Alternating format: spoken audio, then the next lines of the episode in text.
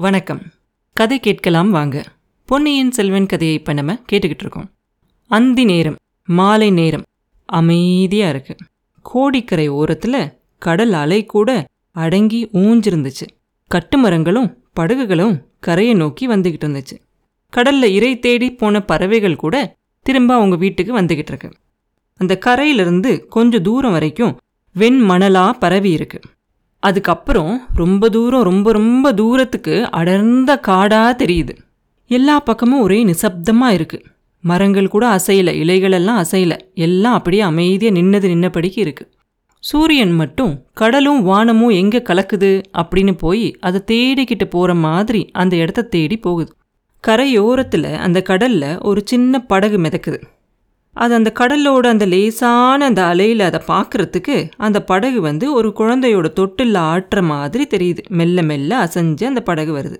அந்த படகுல ஒரு இளம் பெண் இருந்தா. அவளை பார்த்ததும் சேந்தன் அமுதன் அவனோட மாமா பொண்ணை பற்றி வர்ண செஞ்சு சொன்னா இல்லையா? அந்த மாதிரி தெரியுது அவளை பார்த்தா. ஆமாம் அவ தான் பூங்குழலி. அவள் பேருக்கு தகுந்த மாதிரி அவளோட தலையில் ஒரே ஒரு தாழம்பூ வச்சுருந்தான் அவளோட முடி அழகாக நீளமாக சுருண்டு சுருண்டு இருந்துச்சு. அவள் தோல் மேலெல்லாம் வந்துட்டு இருந்துச்சு. பார்க்கவே ரொம்ப அழகாக இருந்துச்சு. இந்த கடல் அலையில் வந்து கரையோரமாக வரும் இல்லையா? சங்குகள் சிப்பிகள் அதெல்லாம் வச்சு ஒரு ஆரம் மாதிரி செஞ்சு கழுத்தில் போட்டிருந்தான் ஆனால் அந்த ஆரம் அவள் கழுத்தில் வந்ததுனால தான் அழகாக இருக்குது அப்படின்னு சொல்லலாம் போல தெரிஞ்சிச்சு. அழகே ஒரு வடிவமாக இருந்தா அதை எந்த ஆபரணங்களை வச்சு அழகுபடுத்த முடியும்? அந்த மாதிரி ஒரு அழகாக இருந்தால் பூங்குழலி. அப்படியே ஒய்யாரமாக அவள் படகுல படுத்து சாஞ்சுக்கிட்டு பாடிக்கிட்டே வந்தான் அவரோட பாட்டை கேட்கறதுக்காகவே அந்த கடலோட அலையும் அடங்கி ஓஞ்சிருந்துச்சு போலும். அதுக்காக தான் காற்று கூட வீசாமல் இருந்துச்சு போல இருக்கு மரங்களும் இலைகளும் எதுவுமே அசையாமல் நின்று அவள் பாட்டை கவனமாக கேட்டுக்கிட்டு இருந்துச்சு. பூமி கூட அவளோட பாட்டை கேட்டு அசையாமல் நின்று போனது மாதிரி தெரிஞ்சிச்சு. சூரியன் கூட நம்ம மறையலாமா வேண்டாமா? அப்படின்னு நின்று பூங்குழலியோட பாட்டை கேட்டுக்கிட்டு இருந்துச்சு. அப்படியே தேனை குழைச்சி பாடின மாதிரி இருந்துச்சு அவளோட பாட்டு. அலைக்கடலும் ஓய்ந்திருக்க அகக்கடல்தான் பொங்குவதேன் நிலமகளும் துயிலுகையில் நெஞ்சுந்தான் பதைப்பதுமேன் அப்படின்னு ஒரு பாட்டை எடுத்து பாடினா. அந்த பொண்ணோட உள்ளத்தில் அப்படி என்னதான் ஒரு சோகம் இருந்துச்சோ தெரியல. அவரோட குரல்ல ஏதோ ஒரு வேதனை தெரிஞ்சிச்சு. இல்லை ஒருவேளை அந்த பாடலோட சொற்களை சோகமாக இருக்கிற மாதிரி தோன்றதுக்கு காரணம் கண்ணீரையும் சேர்த்து கலந்து பாடினாலோ அப்படின்னு தெரியலை. ஆனால் அவள் அந்த பாட்டை பாடுறத கேட்கும்போது நமக்கு அப்படியே நெஞ்செல்லாம் விம்மி வெடிச்சிரும் போல ஒரு உணர்ச்சி தோணும். அவ்வளோ சோகமாக இருந்துச்சு. பூங்குழலி கொஞ்சம் நேரம் கழித்து அந்த பாட்டை நிறுத்திட்டு அந்த படகு கரையை நோக்கி ஓட்டிக்கிட்டு வருவாள் அந்த படகு கரைக்கு வந்த உடனே படகுலேருந்து துள்ளி குதிச்சு இறங்கி கரையில் இறங்கி அந்த படகை இழுத்துக்கிட்டு போய் கரையில் நிறைய கட்டுமரங்கள்லாம் இருக்கும் கும்பலாக அது மேலே அவளோட படகை சாஞ்ச மாதிரி நிறுத்தி விற்பாள் நிறுத்தி வச்சுட்டு அது மேலே சாஞ்சு நிற்பா கொஞ்ச நேரம். நின்றுட்டு என்ன பண்ணலாம் அப்படின்னு சுற்றிலையும் பார்ப்பா ஒரு பக்கம் பார்த்தா கலங்கரை விளக்கத்து மேலே அதோட உச்சி மண்டபத்தில் தீ மூட்டிட்டாங்க. தீ நல்லா எரிய ஆரம்பிச்சிச்சு. இனி இரவெல்லாம் அது நல்லா ஜோதியோடு எரிஞ்சுக்கிட்டே இருக்கும். கடலில் போகக்கூடிய அந்த பெரிய பெரிய மரக்கலங்களுக்கு அது பக்கத்தில் வர வேண்டாம் அப்படின்னு சொல்லி எச்சரிக்கை செஞ்சுக்கிட்டே இருக்கும். ஏன்னா கோடிக்கரை ஓரத்தில் இருக்கிற அந்த கடலில் ஆழம் இல்லை. அதனால சின்ன சின்ன படகுகளோ கட்டுமரங்களோ மட்டும்தான் கரை வரைக்கும் வர முடியும். பெரிய பெரிய மரக்கலங்களும் நாவாய்களும் நெருங்கி வந்தா தரை தட்டி மண்ணில் புதஞ்சு போயிடும் ரொம்ப வேகமாக வந்து தரையில் மோதுனா கப்பல் பிளந்து உடஞ்சு போயிடும் அதனால கோடிக்கரையில் இருக்க அந்த கலங்கரை விளக்கம் கப்பல் ஓட்டுறவங்களுக்கெல்லாம் ரொம்ப அவசியமான உதவியை செஞ்சுக்கிட்டு இருந்துச்சு. இன்னொரு பக்கம் திரும்பி பார்த்தா அந்த குட்டை குட்டை காட்டு மரங்களுக்கு நடுவில் ஒரு கோபுரம் தெரிஞ்சிச்சு. அது கோடிக்கரை குழகர் கோயிலோட கோபுரம். சுமார் இருநூறு ஆண்டுகளுக்கு முன்னாடி சுந்தரமூர்த்தி நாயனார் இந்த கோடிக்கரை குழகர் கோயிலுக்கு வந்திருந்தாராம். காட்டுக்கு நடுவுல தன்னந்தனியா இருந்த இந்த குழகரை பார்த்து தரிசனம் செஞ்சுட்டு பாடினாராம். இறைவா இப்படி இந்த கடற்கரையில காட்டுக்கு நடுவுல வந்து யாரோட துணையுமே இல்லாம தனியா இருக்கீங்களே? இருக்க வேற இடமே உங்களுக்கு இல்லையா? பக்தர்கள் கூட்டம் கூட்டமா வந்து உங்களை புகழ பாடுறதுக்கு எவ்வளோ ஸ்தலங்கள் இருக்கு. இந்த கோடிக்கரைக்கு வந்து இந்த பயங்கரமான காட்டில் தனியாக ஏன் கோயில் கொண்டிருக்கீங்க? அப்படின்னு அவரோட மனசு உருகி பாடினாராம். சுந்தரமூர்த்தி நாயனார் தரிசிச்சப்ப அந்த இரநூறு ஆண்டுகளுக்கு முன்னாடி அந்த கோடிக்கரையில் அந்த கலங்கரை விளக்கம்லாம் இல்லை. முதல் பராந்தக சோழரோட காலத்தில் தான் அங்கே ஒரு கலங்கரை விளக்கம் கட்டினாங்களாம். அதை கட்டும்போது அந்த கலங்கரை விளக்கத்தில் விளக்கேற்றுறதுக்கு ஒரு ஆள் வேணும் இல்லையா? அதனால அவங்களாம் தங்குறதுக்கு ஒரு சில ஓட்டு வீடுகள் கட்டினாங்களாம். அப்போ இந்த குழகர் கோயிலில் பட்டரா இருக்கவருக்கும் அங்கே ஒரு வீடு கட்டினாங்களாம். பூங்குழலி அந்த கடற்கரை ஓரத்தில் அந்த படகு மேலே சாஞ்சிக்கிட்டே நாலா பக்கமும் பார்த்தா. கலங்கரை விளக்கத்தை பார்த்துட்டு அந்த பக்கம் போகலாமா அப்படின்னு யோசிச்சா. அப்புறம் குழகர் கோயிலில் மணி அடிக்கவும் ஒரு தீர்மானத்துக்கு வந்தா. வீட்டுக்கு இப்போவே போய் என்ன செய்யறது? கோயிலுக்கு போகலாம். பட்டரை தேவாரம் பாட சொல்லி கேட்கலாம் அப்புறம் பிரசாதமும் வாங்கிக்கிட்டு வரலாம் அப்படின்னு சொல்லி முடிவு பண்ணான் முடிவு பண்ணிட்டு அந்த கோயிலை பார்த்து நடந்து போனான் ஆடிக்கிட்டும் பாடிக்கிட்டும் துள்ளி குதிச்சுக்கிட்டும் போவான் வழியில் ஒரு மான் கூட்டத்தை பார்ப்பான். அந்த மான்கள் வந்து அந்த மணலை தாண்டி காட்டை நோக்கி போய்கிட்டு இருக்கும். ஏழு எட்டு பெரிய மான்களோட ஒரு சின்ன மான்குட்டியும் பாஞ்சு பாஞ்சு ஓடி போகும். மான் கூட்டத்தை பார்த்ததும் பூங்குழலிக்கு ஒரே உற்சாகம். அதை பிடிக்க போகணும் அப்படின்னு சொல்லி அதை துரத்துக்கிட்டே குதிச்சு ஓடி போய்கிட்டே இருப்பா. எவ்வளோதான் குதிச்சு ஓடி போனாலும் மான் ஓடுற வேகத்துக்கு ஓட முடியுமா? ஆனாலும் அதை துரத்துக்கிட்டே போவா. கொஞ்சம் தூரம் போன உடனே ஒரு இடத்துல பெரிய மான்கள் எல்லாம் தாவி குதிச்சு போயிடும் அதை பார்த்த உடனே இவளுக்கு என்ன தோணுனா அந்த இடத்துல புதை சேற்றுக்குழி இருக்குது இருக்கு அப்படின்னு இவளுக்கு தெரிஞ்சிடும் பெரிய மானெல்லாம் தாண்டி குதிச்சிருச்சு. ஆனால் இந்த சின்ன மான்குட்டி அதை தாண்டும் போது அதோட முன்கால் ரெண்டும் அந்த பக்கத்தை தொட்டுரும் பின்னங்கால் ரெண்டும் அந்த சேத்துக்குழியில் மாட்டிக்கிட்டுரும். அது ரொம்ப முயற்சி பண்ணி எப்படியாவது அதுலேருந்து வெளியில் வந்துடலாம் அப்படின்னு முயற்சி பண்ணிக்கிட்டே இருக்கும் அந்த சின்ன மான். அதோட அம்மாவும் அப்பாவும் வந்து அவங்களும் என்ன பண்ணுறதுன்னு தெரியாமல் அந்த ரெண்டு மானும் திண்டாடும் முன்னாடி நின்றுக்கிட்டு இதெல்லாத்தையும் ஒரு சில வினாடியிலேயே பார்த்த பூங்குழலி என்ன செய்யணும்னு முடிவு பண்ணிடுவா.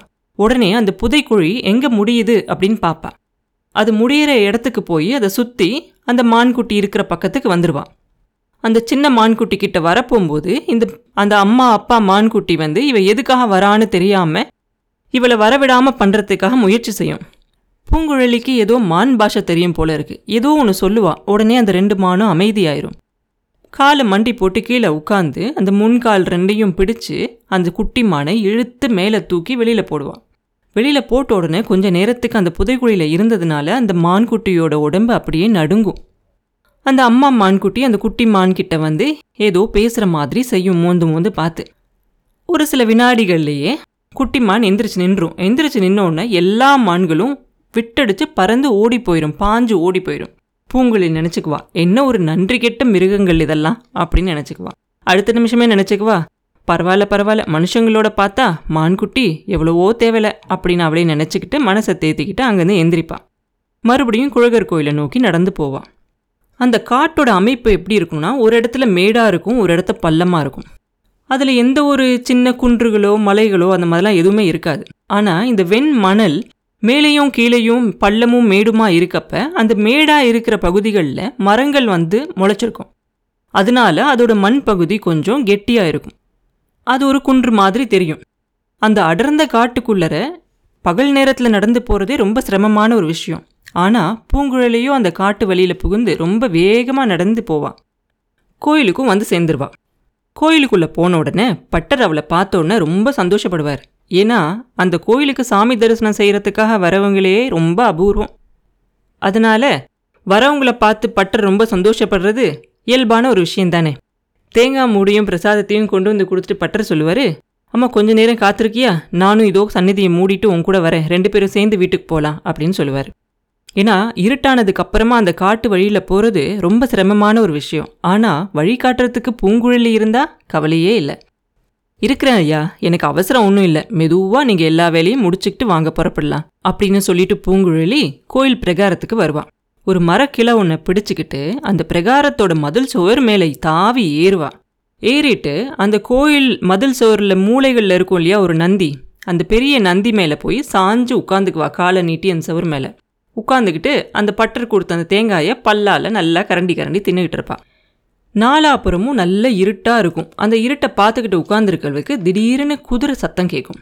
குதிரையோட காலடி சத்தம் கேட்ட உடனே அவளுக்கு ஏதோ பழைய ஞாபகமெல்லாம் வரும். ஏதோ கனவு லோகத்தில் இருக்க மாதிரி தோணும். ஏதோ ஒரு தெரியாத ஒரு துக்கமும் சேர்ந்து அவன் நெஞ்ச அடைக்கும். வரது யாரா இருக்கும்? யாரா இருந்தா நமக்கு என்ன கவலை? கொஞ்ச நாளாவே புதுசு புதுசா யார் யாரோ வந்து போய்கிட்டே இருக்காங்க. ராஜாங்க காரியமா வரும் அப்படின்னு வேற சொல்லிக்கிறாங்க. நேத்திக்கு கூட ரெண்டு பேர் வந்தாங்க. அவங்கள பார்க்கறதுக்கே அருவருப்பா இருந்துச்சு. அண்ணனை படகு வலிக்க சொல்லி ஈழத்துக்கு போனாங்க. பணமும் நிறையா கொடுத்தாங்க. அவங்களோட பணத்துல இடி விழட்டும். யாருக்கு பணம் வேணும்? பணத்தை வச்சுக்கிட்டு இந்த நடு காட்டில் என்ன செய்யறது? ஆனா அண்ணனுக்கும் அன்னிக்கும் பணம்னாலே ஒரே ஆசை. எதுக்கோ தெரியல. சேர்த்து சேர்த்து புதைச்சி வச்சுக்குவாங்க போல இருக்கு அப்படின்னு நினச்சிக்குவா. குதிரையோட காலடி சத்தம் ரொம்ப பக்கத்தில் கேட்குற மாதிரி தெரியும் அவளுக்கு. ஒரு குதிரையில் ரெண்டு குதிரை வர மாதிரி காலடி சத்தம் கேட்கும் அவளுக்கு. அந்த சத்தத்தை கேட்டோன்னே அவளுக்கு தெரியும். அந்த குதிரைகள் ரெண்டுமே ரொம்ப தூரத்துலேருந்து வரதுனால களைப்பாக வர மாதிரி தெரியும் அந்த சத்தம் காலடி சத்தம். கொஞ்ச நேரத்துக்கெல்லாம் அந்த சத்தம் கோயில் பக்கத்தில் வந்துடும் ரெண்டு குதிரையிலையும் ஒரு ஒரு குதிரையிலையும் ஒரு ஒரு ஆள் இருப்பாங்க. முதல்ல வர குதிரை மேலே வரவன் ஒரு வாலிப பிராயத்தில் இருக்கவன் மாதிரி தெரிஞ்சான். பார்க்க ரொம்ப அழகாக இருந்தான் கம்பீரமாகவும் இருந்தான். ஆனால் அவளோட இதயத்தில் இருக்கிற ஒரு முகத்தை மாதிரி அவ்வளோ அழகும் கம்பீரமும் கிடையாது. ஆனாலும் இந்த முகம் அழகாகவும் கம்பீரமாகவும் இருக்கும். என் மனசில் இருக்க அவரோட முகம் எங்க? இவனோட முகம் எங்க? பார்க்க போனா இவனோட முகம் மரப்பொந்தில் இருக்க ஆந்தை முகம் மாதிரியில சப்பட்டையா இருக்கு அப்படின்னு நினச்சிக்குவா. குதிரை மேலே வந்த ரெண்டு பேரில் முதல்ல வந்தவன் நம்மளோட பழைய நண்பன் வல்லவரையன் வந்தியத்தேவன் தான். பின்னால் வந்தவன் வைத்தியரோட மகன். ரெண்டு பேரும் பழையாறையிலிருந்து இங்கே வந்து சேர்றதுக்குள்ள ரொம்ப களைச்சு சோர்வாயிருந்தாங்க ஆனாலும் வந்தியத்தேவனோட முகம் கோயில் மதில் சுவர் மேலே காலை நீட்டி சாஞ்சு உட்கார்ந்திருந்த பூங்குழலியை பார்த்த உடனே கொஞ்சம் சந்தோஷமாயிரும். அவ அவனோட முகத்தை தான் உத்து பார்த்துக்கிட்டு இருக்கா அப்படின்னு தெரிஞ்ச உடனே இயற்கையாகவே அவனுக்கு ரொம்ப சந்தோஷமாயிரும். அவனை குதிரையை கொண்டு வந்து பக்கத்தில் நிறுத்திட்டு ஆர்வமாக அவன் முகத்தை உத்து பார்க்குறான். அவனுக்கு மாத்திரம் அவன் அவனோட மூஞ்சி ஆந்த மூஞ்சி மாதிரி இருக்குது அப்படின்னு நினச்சிக்கிட்டு இருக்கானுங்கிறது தெரிஞ்சிருந்துச்சுன்னா வந்தியத்தேவன் கண்டிப்பாக அவளை உத்து பார்த்துருக்க மாட்டான். குதிரை மேலே வந்தவன் அவளையே உத்து பார்த்துக்கிட்டு இருக்கான் அப்படிங்கிறத பூங்குழி தெரிஞ்சுக்கிட்ட உடனே அவள் கையில் தேங்காய் மூடியை வச்சு அதை பல்லால் கரண்டி தின்னுக்கிட்டு இருக்கிறத தான் பார்த்துக்கிட்டு இருக்கான் அப்படின்னு நினச்ச உடனேயே அவளுக்கு ஒரு மாதிரி வெக்கம் வந்துடுது பிரகாரத்தோட மதில் சுவரிலிருந்து வெளிப்பக்கமாக அந்த மணலில் குதிக்கிறா. குதிச்சு அந்த மதில் சுவருக்கு ஓரமாக ஓட ஆரம்பிச்சிடுறா. அதை பார்த்த உடனே வந்தியத்தேவனும் குதிரை மேலேருந்து குதிச்சு கீழே இறங்கி அவளை தொடர்ந்து அவளை பின்னாடியே ஓட ஆரம்பிச்சிடறான். எதனால் அவளை தொடர்ந்து ஓட ஆரம்பிச்சான்னு தெரியல ஆனால் அவளை தொடர்ந்து ஓட ஆரம்பிச்சிடறான். அப்புறம் என்ன நடந்துச்சு அப்படிங்கிறத அடுத்த பதிவில் பார்ப்போம். மீண்டும் உங்களை அடுத்த பதிவில் சந்திக்கும் வரை உங்களிடமிருந்து விடைபெறுவது உண்ணாமலே பாபு. நன்றி.